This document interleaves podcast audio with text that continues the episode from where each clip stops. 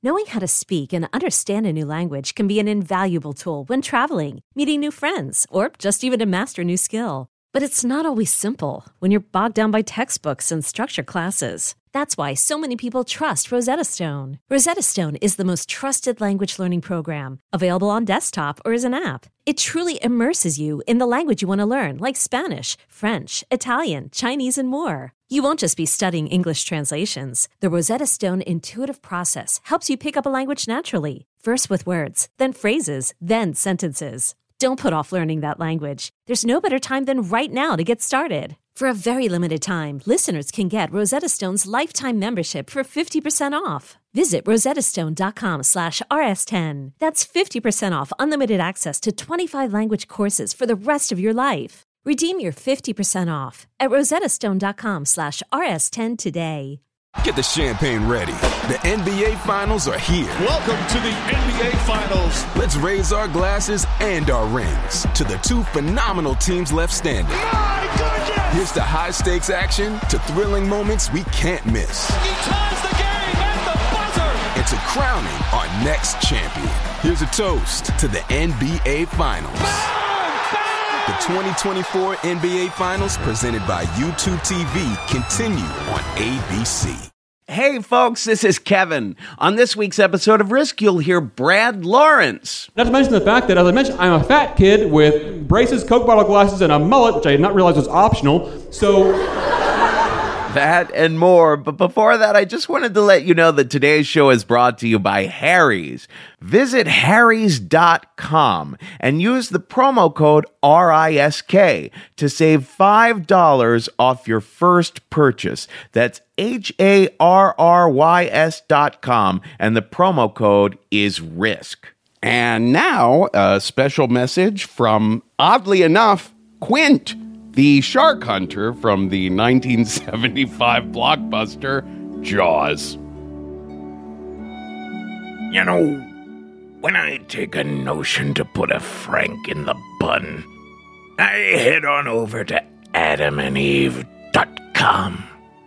Adam and Eve has over 10 million satisfied customers. They got lingerie and lube, of course, and all them succulent adult toys. They got the pizza beaver, the Kennebunkport surprise, and the fountain of you. They got the hot toboggan, the teensy Greek, and the Joyce Carol Oates. They got the bald dolphin, the Nicaraguan peach picker, and condoms. Of course, obviously, they've got condoms. And right now, you get 10 free gifts with any order when you use our offer code RISK. You get a sexy surprise for her, an adventurous toy for him, a gift you'll both enjoy, and six free full length adult DVDs, plus free shipping. That's 10 free gifts when you use our offer code RISK. So, what are you waiting for?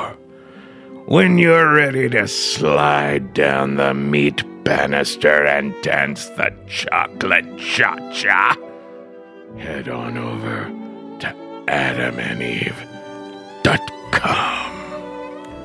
Ah, so nice to be hearing from him, and so inexplicable to be hearing from him. And now here's the show.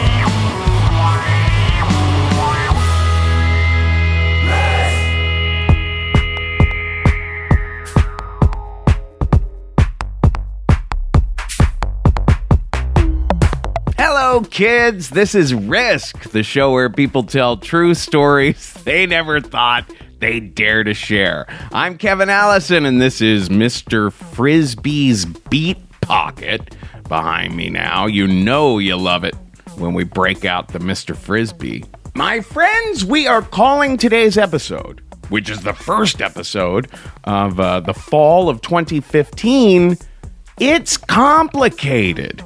These are three stories where the storytellers thought they were in eh, such and such a circumstance at first, and then shit got real.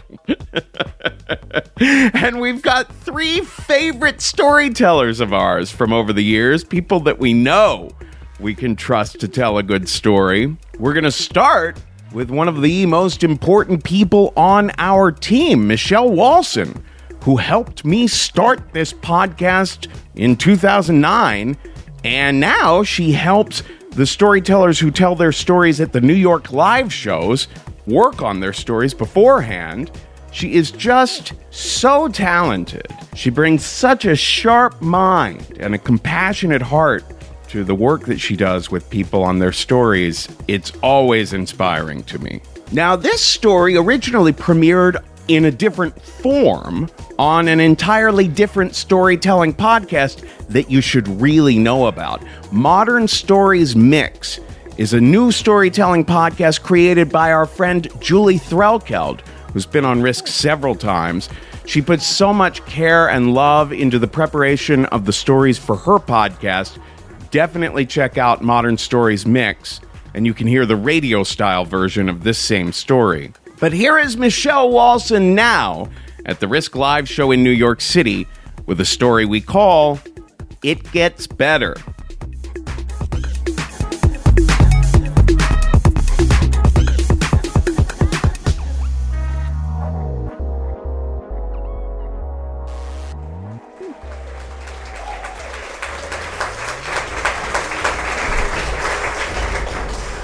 Hello.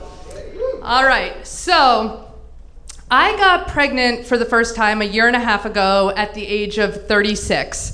And in my friend group, that's kind of just a little bit older than average.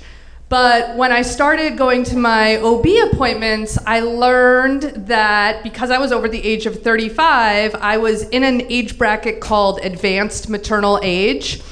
And my pregnancy was actually considered, this is the real term, no joke, a geriatric pregnancy.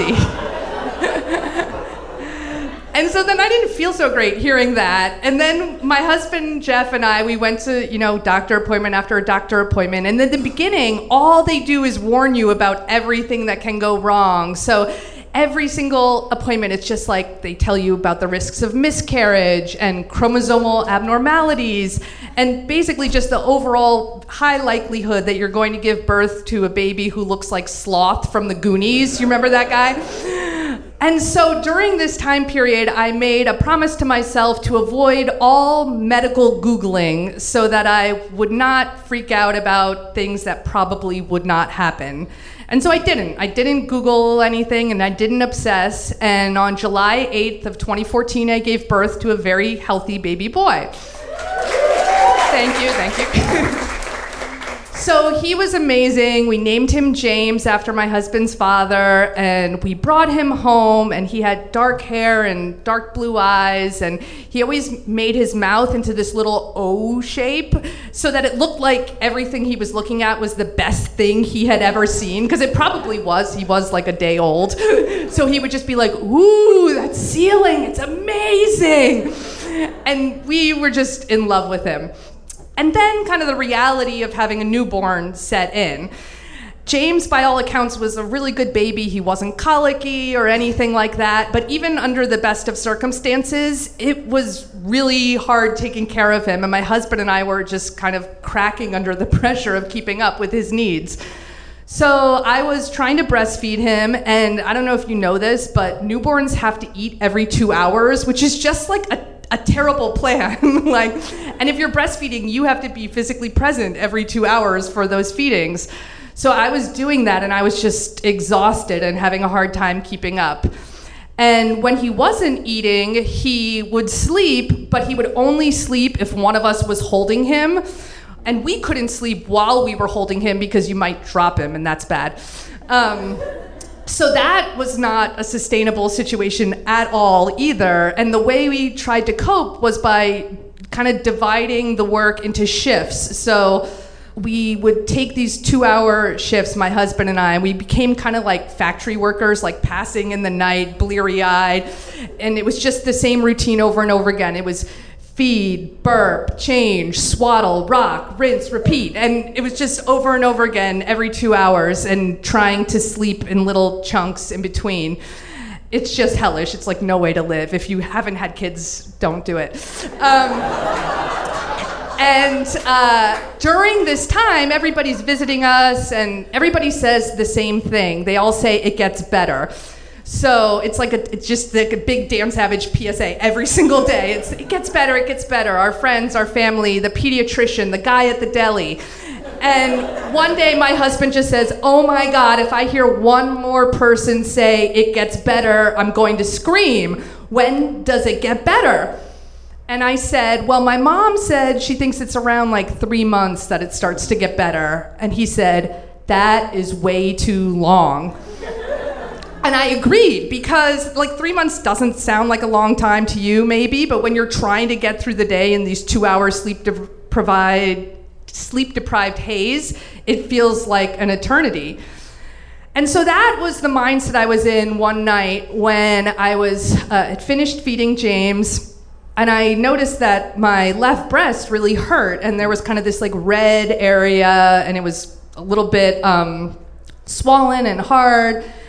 And I thought it was a blocked duct, which, if you're not familiar with breastfeeding, it's something that can happen where uh, the milk doesn't come out all the way and it kind of swells up and it's painful. And I talked to my cousin who had a bunch of kids, and she said, Oh, yeah, that sounds like a blocked duct. Just put a warm compress on it and it should get better. So I tried it, and it for about a week, and it didn't get better. And then uh, I went to the OB, and she said, Well, it might be mastitis, which is this type of infection you can get when you're breastfeeding. And it's usually accompanied by these horrible flu like symptoms where you have a fever and chills. And I didn't have any of that. But she said, Well, I'll, I'll give you an antibiotic anyway, and it should get better. So she gives me the antibiotic, and it doesn't get better. It's actually getting worse. It's, it's redder and, and more painful, more swollen. I go back and she gives me another antibiotic and she's like, Well, this one should work. It should get better. And I'm like, Jesus, that's like another thing I'm waiting for to get better that's never getting better. And that antibiotic doesn't do the trick. And then she sends me to get some imaging done. So, ordinarily in my normal life, I wouldn't look forward to an ultrasound and a mammogram. But I was so exhausted with taking care of the baby that the thought of kind of leaving our apartment for the afternoon and like taking a cab into the city and and being by myself, um, free from childcare duties, just felt almost like a vacation. And so I I got into the cab and it was this beautiful um, day in August and and the cab ride over, I'm going over the Manhattan Bridge and up through the Lower East Side, through the East Village where we used to live before we had kids. And I'm just passing all the places that my husband Jeff and I used to hang out. So we go by the Bowery Ballroom, and I remember the great New Year's Eve we spent there watching Patti Smith perform. And we pass B Bar, which was the place we used to go for brunch all the time at 2 p.m. after sleeping until 1 and we passed St. Mark's bookstore where we used to go and look at all the books that the store clerks had, you know, well curated and recommended and then we would go home and guiltily buy them on our Kindles and read late into the night. And all of these very simple pleasures like seeing a concert, going to brunch, sleeping in, reading a book just felt so completely out of reach from my current life situation and I just missed them so much. I felt like I could cry. So then I get to the imaging center in Chelsea and I go in for my ultrasound and the tech is, you know, putting the wand over the problem area on my breast and she's just sort of going around and around it and pushing harder and harder. And I'm just studying her face to see if I can you know get any sense of if there's anything alarming that she's seeing and she's this really stoic eastern european woman and she's given me nothing and so I, you know, go through the ultrasound. They send me back to the waiting room, and I sit and I page through my Us Weekly. And then they call me in for the mammogram, and I, I was not prepared for what that was like because I had never had a mammogram because I was young, or I thought I was young before all this happened. And But in the mammogram, uh, you know, they, they smash your breast to the thickness of a pancake between two pieces of glass, and it's extra painful when you already have a sore spot and you're breastfeeding. So that I, I endure that, and uh, and then they send me back to the waiting room again, and then finally it's my turn to see the doctor, and uh, I go down this hallway uh, to the doctor's office, and it's just this little closet-sized room off of the hallway, and the door's open, and she has uh, my ultrasound image and my mammogram image up on her computer screen. And she shows it to me and she says, Well, your OB sent you here because uh, she wanted us to see if you have an abscess, which is sort of a, an infection that can be drained. And you don't have an abscess. I don't see an abscess here. You do, however, have a very large mass in your left breast. And my recommendation is that you go see a breast surgeon as soon as possible and get a biopsy. And it doesn't really register to me what she's saying. So I say, okay. And she hands me some paperwork and sends me on my way. And I walk down the hallway and I go back through the waiting room. And as I'm walking through the waiting room, I kind of look at the other women in the waiting room for the first time, really.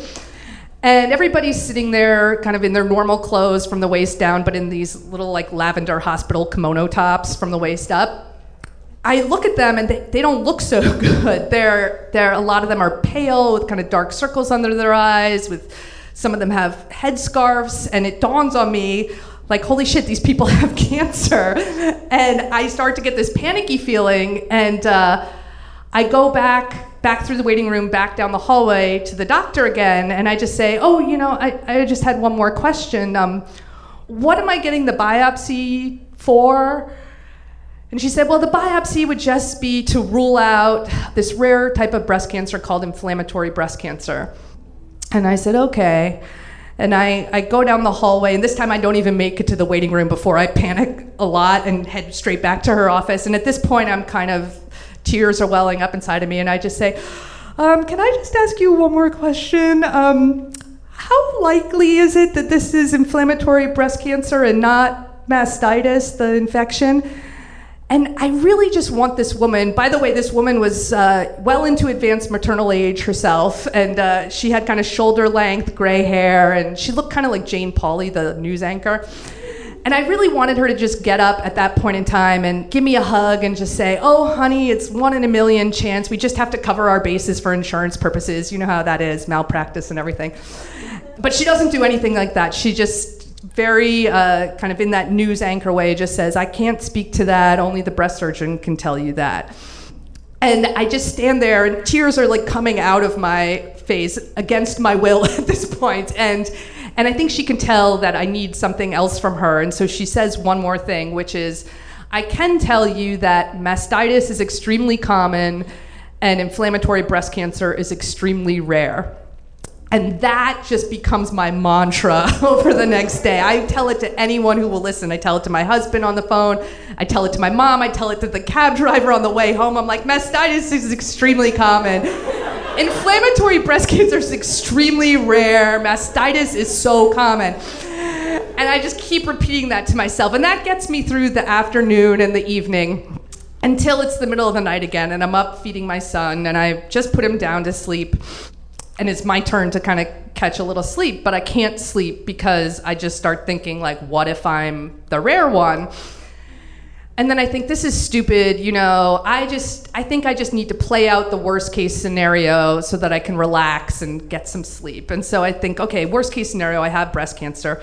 Breast cancer is like one of the most treatable cancers i think you know? And you hear about that all the time people beating breast cancer I'm just gonna break this like no medical Googling thing and Google inflammatory breast cancer and, and put my mind at rest. So I Google it, and this is around like four in the morning, and I read Inflammatory breast cancer is a rare and aggressive form of breast cancer that starts with the reddening and swelling of the breast and spreads quickly, with symptoms worsening within days or even hours. The prognosis is not as good as it is for most other types of breast cancer, with a median survival rate of 21 months. And yeah, that's that's how I felt. I just I felt like I got sucker punched in the gut. And I just thought, "Oh my god, 21 months. My son won't even be 2 years old." And before this three month period that was supposed to be the time in which things needed to get better felt like an eternity. And now, when I was faced with the idea of not having an eternity, it felt like a nanosecond. And instead of wishing it to go faster, I just wanted to hang on to every moment. And before I know it, I'm just sobbing. And my husband wakes up at the noise and he's like, What's the matter? Is the baby okay? What happened? And I said, Yes, the baby's okay, but I'm gonna die. I don't wanna die. I don't wanna die. I wanna be James's mom. I don't wanna die. And he's like, What are you talking about? What, what happened? And I was like, I Googled inflammatory breast cancer. He's like, What are you doing that for? What happened? Mastitis is extremely common. Inflammatory breast cancer is extremely rare, rare. Mastitis is very, very common. And he just keeps repeating that to me over and over again. And we're up half the night. And it's the first time since we had the baby that we're up, not because the baby's crying, but because I'm crying like a baby. I wake up in the morning and I'm just exhausted and drained and I'm I'm just feel numb as the breast surgeon takes this large needle and inserts it into my breast and extracts um, what looks like a mixture of milk and pus and blood. And she leaves the room with this and feels like she's gone for a very long time. And when she finally comes back, she says, Okay, we're sending the material to the lab to culture the bacteria. And we're going to see if there's a antibiotic that it will respond to better. And I don't really understand what she's telling me. And I say, Oh, so there is some infection? And she said, Yeah, there's an infection. And I said, Oh, so is there cancer though too? And she said, no, there's not cancer. It's it's just mastitis. Very stubborn case of mastitis. It's very common. and I say, yeah, I heard. And and, uh, and I'm just so relieved. I'm just on cloud nine. I leave the office and I get a cab to go back to Brooklyn. And this time on the cab ride back, I'm not at all looking at all our old places that we used to frequent. I'm just really excited to get back to my husband and my son. And that night, we celebrate kind of new parent style. We order pizza, we each eat a pint of ice cream, while James is kind of sitting in this vibrating, bouncy chair and making funny faces. And when it comes to bedtime, we dress him up in these PJs that say yay all over them. At this point, he's five weeks old and he's just started to smile a little bit, and it's really exciting. And we put him in the crib, we take out our phones, and we sort of hover over him and wait for him to do something cute so that we can get a picture. And as we're watching him, he kind of starts flailing about. And babies that age, like they don't, their hands are perpetually in a fist. They never take their hands out of a fist. And he kind of is moving around in this way that it looks like he's like fist pumping the air with excitement.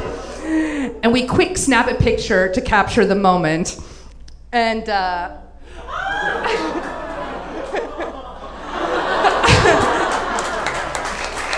and, and so when I look at that picture now, that that picture to me, that moment marks the time when there was a shift for me where I stopped looking at my current life situation through what everything that I was missing and I just started thinking about all the things we had to look forward to as a family of 3 and that was when things started to get better. Thank you.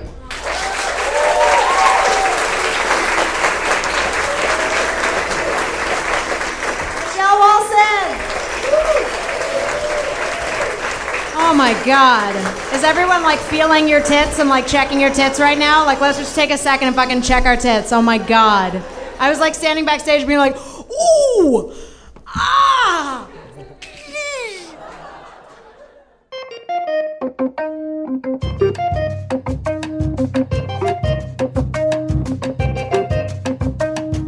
The first few years after I graduated from college were pretty rough.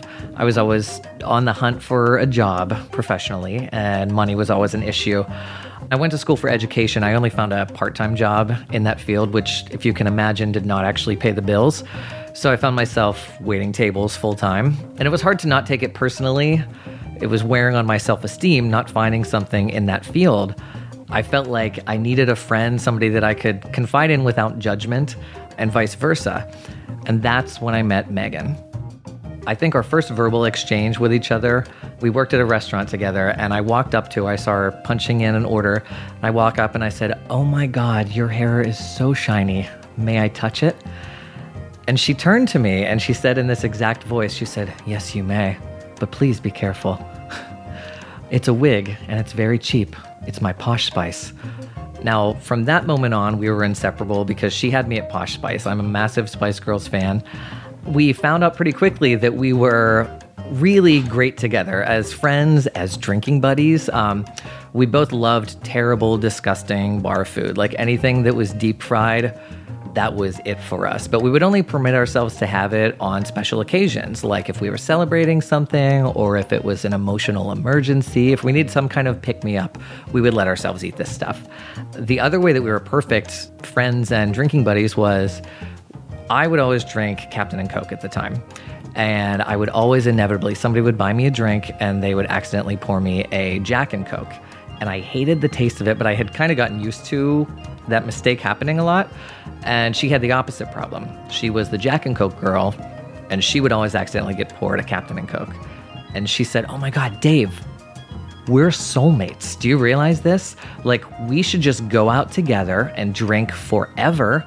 And then whenever we get the wrong ones, just switch. And I thought to myself, like, I don't know about drinking together forever. That sounds a little bleak, but the switching logic was spot on. I like that. Now, not to date the story too much, but I had this kick ass Blackberry at the time. And people were just like, oh my God, an internet inside a phone? What's next? TV on a computer? It had this awesome feature in the Blackberry that you could, if you had somebody connected in your phone that was also your MySpace friend, you would get a text notification at midnight going into their birthday. So you would look like the coolest, most attentive friend who would always remember everybody's birthday, and you're the first one to send them a text. And Megan was always the first person to laugh at me at midnight, feeling all important, checking my email and whatever at the bar. And it was great. Now, when she started there, people had been particularly mean to her at the restaurant, and I could not figure out why we had a weird mix of people working there at the time. Like at the end of the day, we could call each other out on shit and it was fine. But we had Tammy, the middle aged mom to everybody, this awesomely white trash lady with a drinking problem. But she was great. We had Bob. He was like the biggest hippie I've ever met in my life. I think his body could actually absorb LSD as if it was vitamin C. It was just this strange mix of people and we all had our faults but at the end of the day we could be honest with each other. And at one point i said hey assholes like what, what's our community problem with the new girl? Because like she seems really nice to me and you guys are being really terrible to her somebody said yeah she was like a drug addict in high school and she was in jail and stuff and she used to rob houses. And i'm like yeah but she's really nice now so I don't get why. I mean, like, you guys are all alcoholics with terrible attitude problems, and we all get along well. Why can't we just sort of invite her on board? Now, I, am trying to not judge people by their pasts as much as try to let them show what kind of person they are in the present.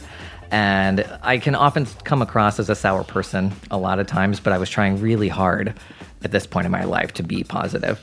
I remember Megan, we went out after work one night pretty early on and we were bonding over fried foods. We downed this gigantic plate of onion rings and mac and cheese wedges and french fries and everything. And she told me her whole story.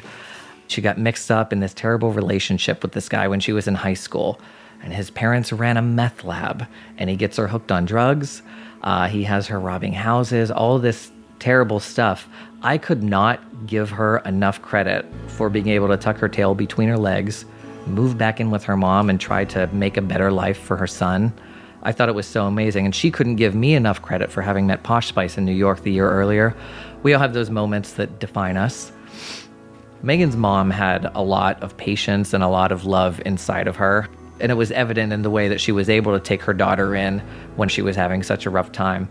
And I think she must have had a sixth sense at this point in her life of seeing so many people come in contact with her daughter and either help her get on the right track or harm her and get her on the wrong track. And I think she sensed early on that I was one of the good ones. And anytime she had the opportunity, she would pull me aside and say, You're being a really good friend to her. And I want you to know how much I appreciate that. And whether she says this or not, she really needs people like you doing things like this. So a few years later, Megan gained sole custody of her son. But because of the laws of things like that, she had to move back to the state where the child was born. And it was an obvious struggle for her right away. She was leaving her friends and her family and everything she knew. And I remember at this time, she was writing me, she was calling me all the time, and she was very vocal about how lonely she was. She said she was just a stranger in this town. She didn't know anybody. She knew she was doing the right thing for her son, but she could recognize right away that she was sacrificing so much of herself to do it that it was breaking her heart. And it was breaking my heart too. I remember telling her at the time constantly, I said, Look at what you have done so far. Look at how far you have come personally. I said, Megan, it sounds so trite. It sounds so cliche, but look at how far you've come. You are destined for greatness. Look at everything you've accomplished. And she was able to do it to a certain degree. She had built this brand new life up there. She had gained sole custody of her son. Eventually, she finds this amazing house. She lands this awesome job where she's able to make ends meet, and she meets this guy while she's there. It's this guy from her job. They get along great. They eventually get married, and they have this perfect little son, Aiden, together. So she stopped down in Pittsburgh just after giving birth to her baby. It was about, he must have been about a week old, and I was working nights at the restaurant at the time. I remember this one particular night, we were down two servers and it was unexpectedly busy. And I knew she was in town. She said she was going to stop in, but I'm running around like a crazy person. If you would ask me my name at that point, I don't know that I would have been able to answer you. She and her mother had already been in there. They had already eaten, they had already had dessert. They were on their way out, and I almost missed her. But I was rushing past the front foyer, and I've got this giant plate of food and drinks, everything. It's about to topple over. And then I hear, Dave, Dave. And I put everything down. I almost started crying. I was like, oh my God. Oh God, it's Megan. Oh my God and she's got this beautiful, tiny little son, and her smile was so genuine. And it just, after seeing her on the way back up, this upswing in life, it was everything to see her smiling. And I look at her mom, and she says, Hi, Dave. And the smile seemed permanent at this point. I feel like probably at this point in her life, all those little thank yous that she would say to kind people that are helping Megan, I feel like she was probably passing out a lot more of those these days. So at this point in my life, I had a very specific routine. I would wake up super early in the morning and I would go and work with my first graders until noon. And then I would rush back home and I would try my best to sleep for three hours on the couch.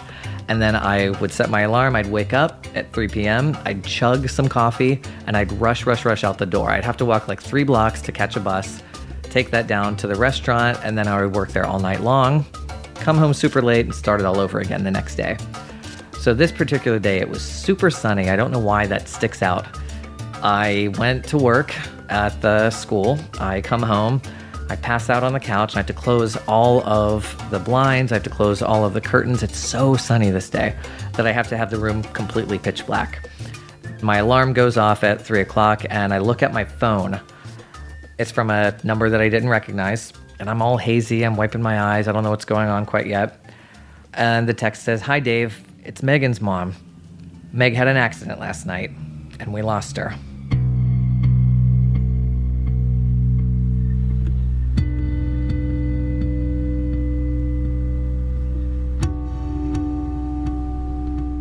Megan was killed in a car accident coming home from work, and I'm blindsided with this horrible mixture of pain and sadness and anger that I, I didn't know could exist in this combination before.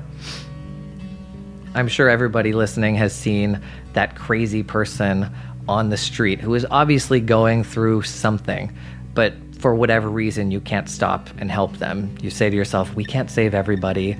They might be dangerous. I don't know. But I was that crazy person that day. I couldn't stop and realize I need to process this.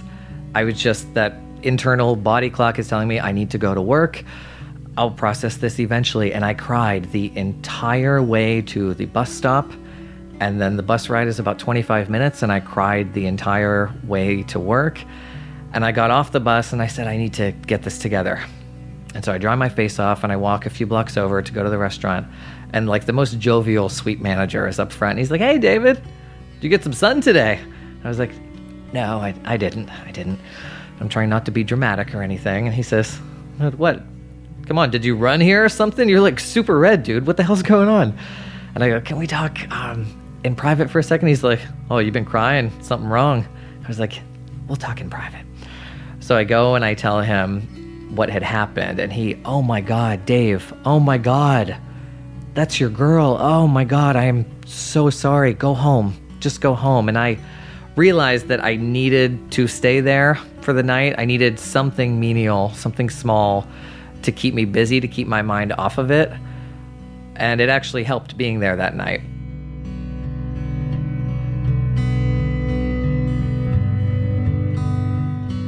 Going to Megan's funeral was still to this day probably the most difficult emotional thing I've ever been through. I think there's something so much sadder about a young person's funeral than an older person's funeral.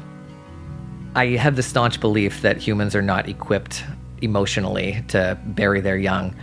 And that day in particular, I know that whenever you go to a funeral, the person who is grieving the most, who is hosting this whole thing, you've got to really keep it together in front of them. And I walked up and I saw Megan's mom, and she gave me the biggest hug.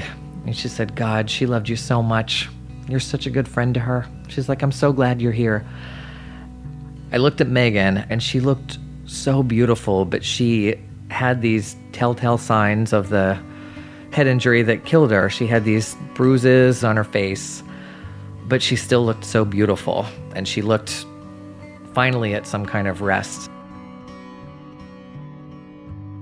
I'm talking to Megan's mom, and she leans in and hugs me. And then Megan's five year old son comes up and says, Grammy, can I put some more flowers in mommy's box? And he's holding a rose, and I lose my mind. I, I had to get out of there. I decided I couldn't stay for the service. I was crying too hard, and I had to get out of there. So I went to KFC and I had the double down sandwich, which is the one where instead of having two pieces of bread holding it together, how sandwiches are, it's held together by two fried chicken breasts. Megan would have totally approved of that meal choice given the circumstances. It was an emotional emergency, and I needed a pick me up.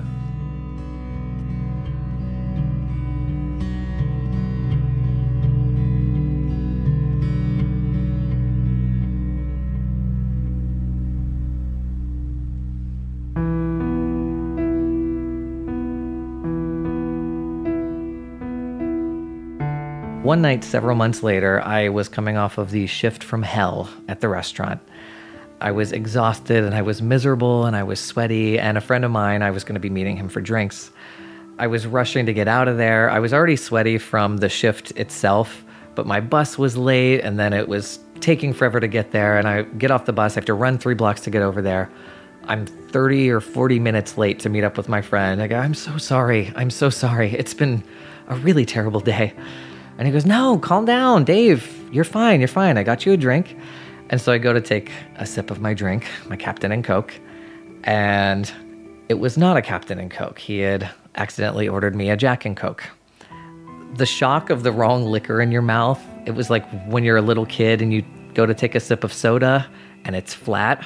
Just that strange feeling in your mouth, and then set that feeling on fire with the memory of somebody who has made you happier than you could have ever been, and then wash that feeling down in that same millisecond with the idea that you're never going to see them ever again.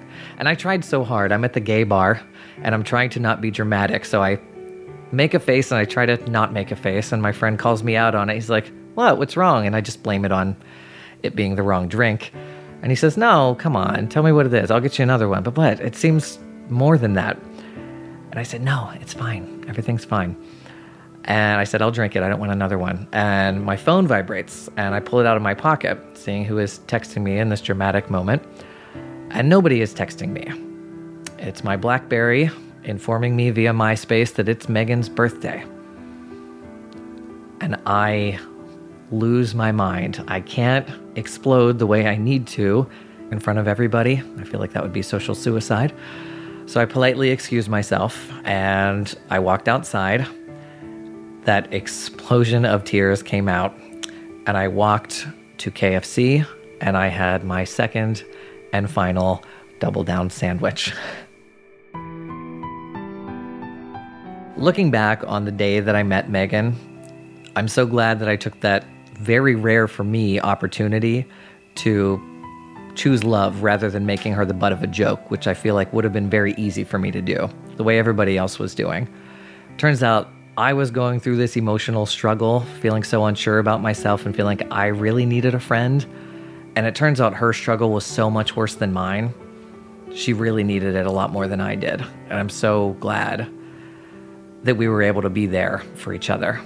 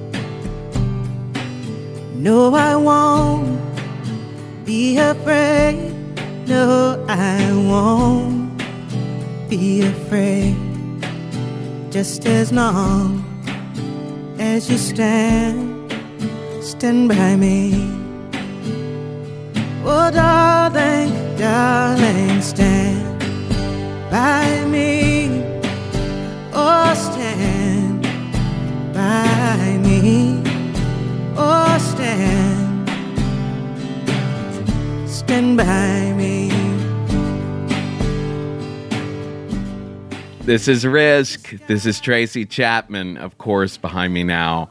I think that there's no song that I associate more with crying than this one. I saw the movie Stand By Me when I was a kid. I, it must have been about 14 times, I think. I was so in love with River Phoenix and with Wil Wheaton, who has to do this show. God damn it. If you're a fan of Wil, tweet to him and tell him to do this damn show. Uh, he says he is not worthy. Everyone's worthy of doing risk. After Michelle Walson's story, we heard from Risk producer JC Cassis talking about her tits, but nothing new there. And that lovely story we just heard was from the wonderful David Montgomery. David has his own podcast, Two Gays, No Girls, at a pizza place. Uh, we did it. Uh, I, I mean, I did the podcast, and uh, I made sure we had vegan pizza for it, and it was terrible. Turns out, if you're gonna have pizza and be a vegan, just cheat. just make it a cheat day. And right now is the time I am supposed to tell you that today's episode is brought to you by Harry's at harrys.com. Listen, guys, do yourself a huge favor and get on over there to H A R R Y S dot com and save $5 off your first purchase with the promo code RISK.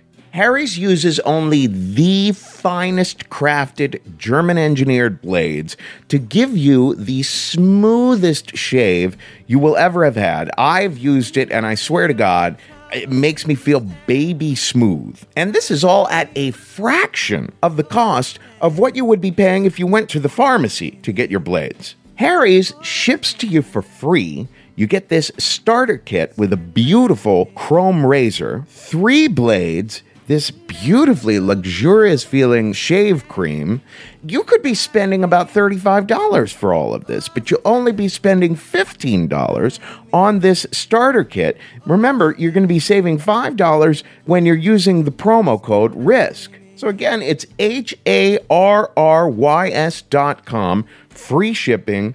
You're going to save $5 when you use the promo code RISK. And take it from me, you really will be amazed at what a great, smooth shave you're getting for so much less than what you'd be paying at the store with Harry's.com. Our final story today comes to us from Brad Lawrence. Brad was on one of the very, very first episodes of Risk. He is a, a host of burlesque shows around town. He just had a piece in McSweeney's. He's done the Moth main stage. You can find him on Twitter at BradLaw77. Here he is at the Risk Live show in New York City just a couple weeks ago with the story we call Jeff.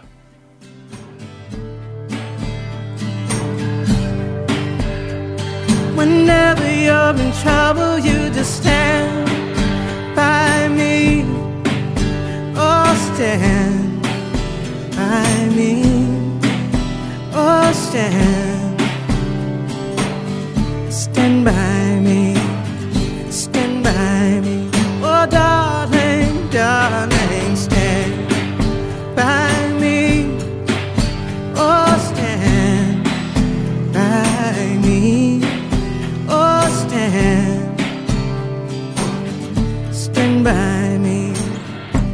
Stand by me.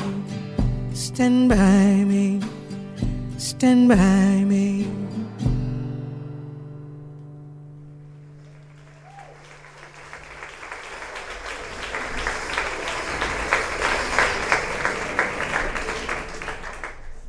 I was 14 years old and I had just returned from this national competition. It was an arts competition run by my church, the Assemblies of God. And in this arts competition, I had just taken second place in the visual arts category. It had been held in Indianapolis, Indiana, and the award for second place was a $500 scholarship to Evangel University in Springfield, Missouri, a university run by my church, the Assemblies of God, and accredited by Jesus. But so the point is, I'm, I'm 14. I am uh, fat. I have braces, Coke bottle glasses, and a mullet, and I'm a winner. That's what you need to know. I'm on top of the world. And, um, and we get home from this trip to find my stepbrother Jeff on our doorstep. Not literally on our doorstep. My stepfather had let him into the house, which later would be considered the first mistake. At some point, I was informed that Jeff was going to stay with us for a while, which was information I absorbed and then immediately uh, stopped caring about. Because Jeff was about 35, I was 14, and our lives had nothing in common whatsoever. And I, you know, I just didn't care. I mean, it was just it, just didn't affect me. So I was like, oh, okay, whatever. And uh, I went about you know, doing 14 year old things, mostly which involved my church youth group and that kind of stuff, and kind of generally ignoring Jeff's presence, at least for the first couple of weeks. But even so, I was still, I would occasionally sort of happen by the kitchen uh, where my mom and my stepfather would be having these sort of hushed conversations about the Jeff situation.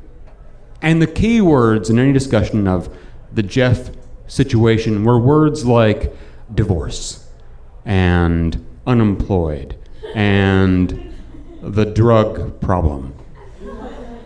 Jeff was not my problem until Jeff became my problem. And how Jeff became my problem was that whatever his grand plan had been to get his life in order by coming to stay with us, it had quickly devolved into permanently occupying the La-Z-Boy in front of the television set. And when you are permanently occupying the La-Z-Boy in front of the television set, that means you never have to relinquish control of the remote. All right. So this guy, he's always at the remote and he's in control of what happens on the TV, and he is on the cutting edge of the soon-to-be methamphetamine epidemic. So he's on speed and controlling the television, which means he's just sort of flipping through channels one after the other and like not settling on anything. He's sort of like zipping past good shows, shows I want to watch. The A Team, you know, Manimal is on somewhere, and like like Buck Rogers reruns, like any of these things would be fine, but instead he's like flipping past these things and, and landing for slightly longer periods of time on things I don't want to watch and don't care about, like monster truck rallies and professional wrestling and like and like football, sporting things, which I don't care about because I'm a fat kid and I don't care about these things. But he'd sort of like land on these things for like a little bit longer, and then he'd want to have a conversation with me about them, and he'd so he'd like he'd be on the football game for like 30 seconds, and then he would go, so what do you think about those Steelers? And like while flipping channels again, I, I he was on the football for like 30 seconds. I saw one Steeler. I don't know how to evaluate that or have an opinion. You know? So I'm just kind of like, what? I don't. The guy sees awkward and he's strange because he's a drug addict and like you know and they're awkward and strange and I like I don't I don't know how to deal with him and I don't want to deal with him and I don't want to deal with the TV conversations or like the constant flipping of channels and I just want to get away from the situation so I basically I just I stopped watching TV which solves the problem of the, of the television conversations, but does not necessarily solve the problems of all the other conversations that Jeff tries to instigate with me. And mainly, these come up. I'll, I'll come home from school, and I'll walk in the front door, and more days than not, when I walk in the front door, I am greeted by Jeff. The same conversation starter, the same question, which is, "Hey, did you get any?" Where am I coming from? I'm coming from school. I'm not coming from a Coke orgy. I'm coming from like the ninth grade. And I am 14 years old, and me and like most of the people I know at my school, like we have a very dim understanding of what I would be getting any of in the first place. Not to mention the fact that, as I mentioned, I'm a fat kid with braces, Coke bottle glasses, and a mullet, which I did not realize was optional. So no one is lining up to give me any of anything. And beyond that, I am being raised evangelical Christian, which means that I'm not supposed to be trying to get any of anything until I have passed into the holy bonds of matrimony as blessed by our Lord Jesus Christ with another virgin like myself. and I don't want to have this conversation. You know, I don't have a conversation about how, you know, I'm not lined up for any of what I'm not supposed to want in the first place, but secretly do want because I'm 14, even though I don't actually know what it is. Like, I, like this is all too complicated for me to suss out with this guy who I oftentimes find in the La-Z-Boy in his tidy whities. this pasty weirdo. I don't want to deal with it. and so I don't know how to respond to him when he says this, and so I don't. And he takes my silence for that maybe he's not asking the question with enough aggression. and so he starts to ratchet it up. And how he does this is he says, you getting any? And that moves up to, Are you getting any of that pussy? And that eventually moves up to, Let me smell your fingers.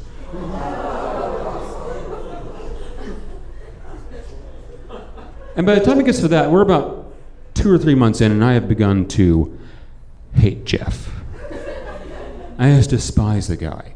I can't stand having him in the house. You know, it's a constant distraction, and it's just gross. He's gross, and I want him to go away permanently. I don't care where, just out of my life and out of my house. And Jeff, meanwhile, Jeff's life is falling apart. Um, the divorce in question would take him away from his three kids, uh, the youngest of which was like barely more than a year old. The unemployment thing, I mean, you know, a lot of Missouri was unemployed at the time, but the whole thing of misery loves company is just, you know, it doesn't solve misery, it just kind of spreads it around. And I don't know, I guess the, uh, probably living with his parents at the age of 35 wasn't doing a lot for his self esteem.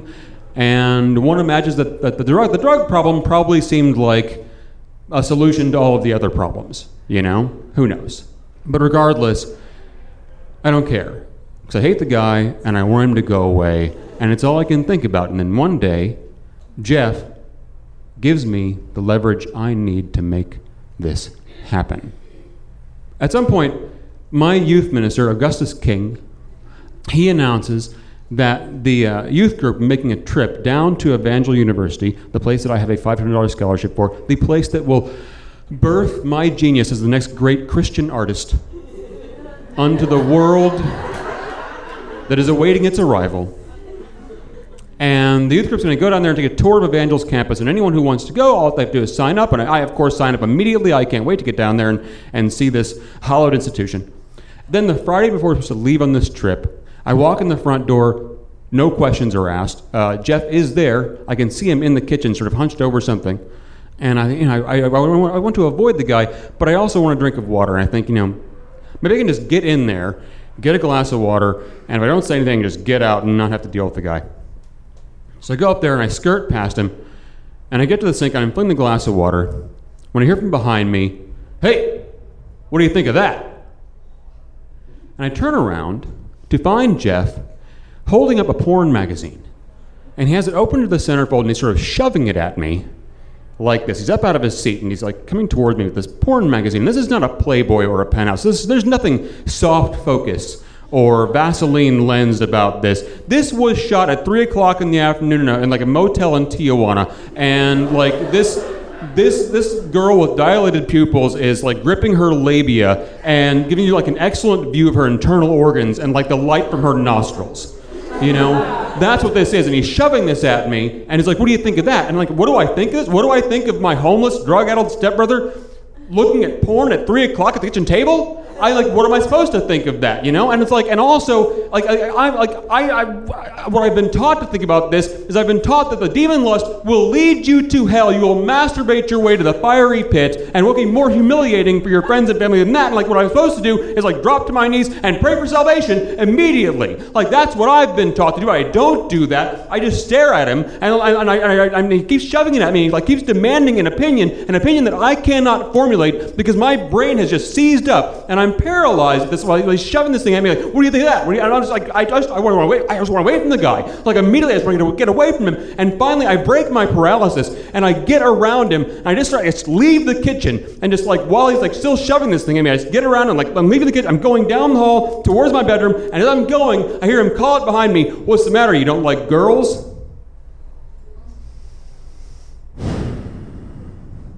And I go in my bedroom and I close the door and I lock it. I sit down on my bed. And I formulate a plan. And my plan is this when my mother, my evangelical Christian mother, whose single greatest concern in this life is delivering my soul untainted by temptation or the demon lust under the loving arms of our Lord and Savior Jesus Christ. When that woman gets home, I am going to rat Jeff out. And I do. And the next morning, I leave to tour Evangel's campus. And what I'm hoping will happen while I'm gone is that my mother will, having, you know, wanting nothing in the house to tempt me away from the path of righteousness, that she will eject Jeff from the house, and I will return home with a clear vision of my future as the next great Christian artist, and I will return to a home free of Jeff. And the next day, there is a problem uh, because Evangel's Fine Art program kind of consisted of a double wide trailer kind of like shoved to the side of the campus behind the gymnasium. You really had to look for it. And then when you found it and you went inside, it was basically full of bleached deer skulls and previous students' drawings of said bleached deer skulls. And that was the end of uh, Evangel's fine art program. Like, that was it. And this was not what I had envisioned. You know, I had envisioned like greater things for my prodigious talent.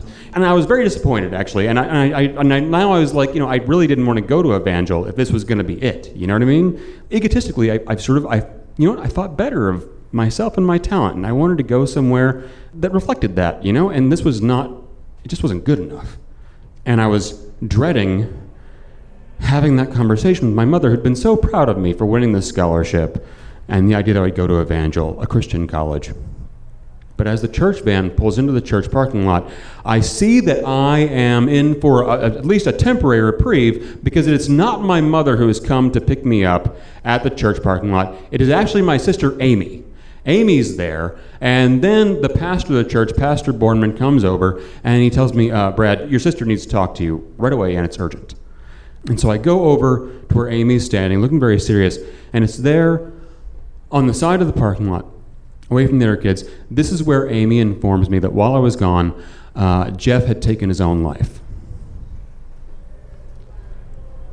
On the side of the road with a shotgun, shortly after my parents had kicked him out of the house.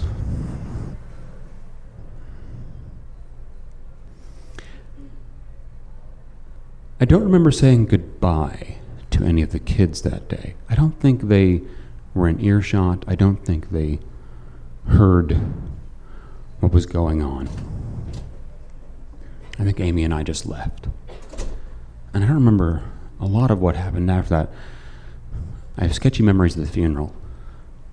But one thing I do remember was Jeff's oldest daughter, who was only a couple of years younger than me. And I remember her anger. And I don't know that that anger was directed at me, but I remember her eyes. And I remember this feeling that her eyes could see straight through me, that they could see my heart, the place where my faith was supposed to live, a faith that was supposed to be based in compassion and forgiveness. And I don't think she found any there. Because I hadn't found any there. Thank you.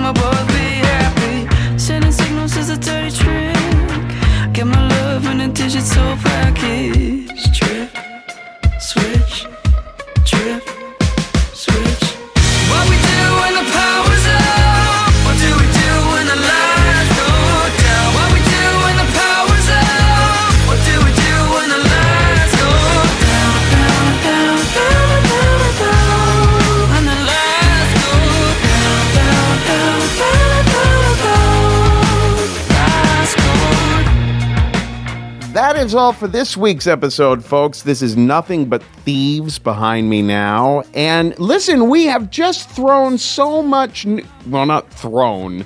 We have we've uploaded. I don't know what we've done, but we've put a lot of new stuff in our shop. We've got a lot of like new t-shirts, new mugs, new iPhone carrying case thingies. They're all there. If you just go to risk-show.com slash shop.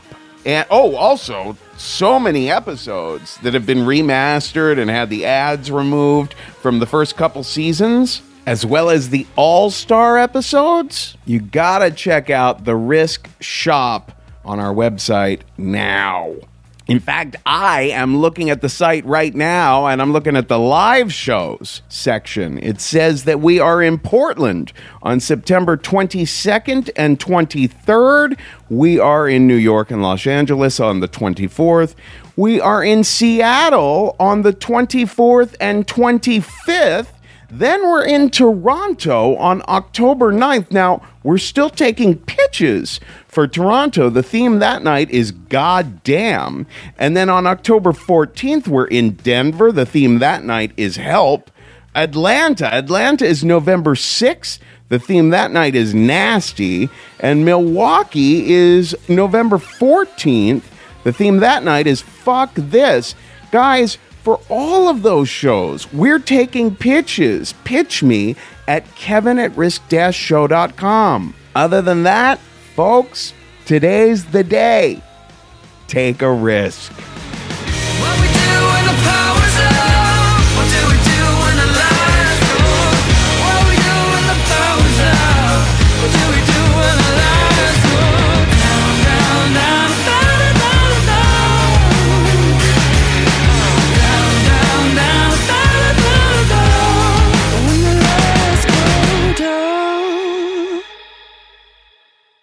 I can't explode the way I need to in the gay bar. So like Oh, buddy. That's okay.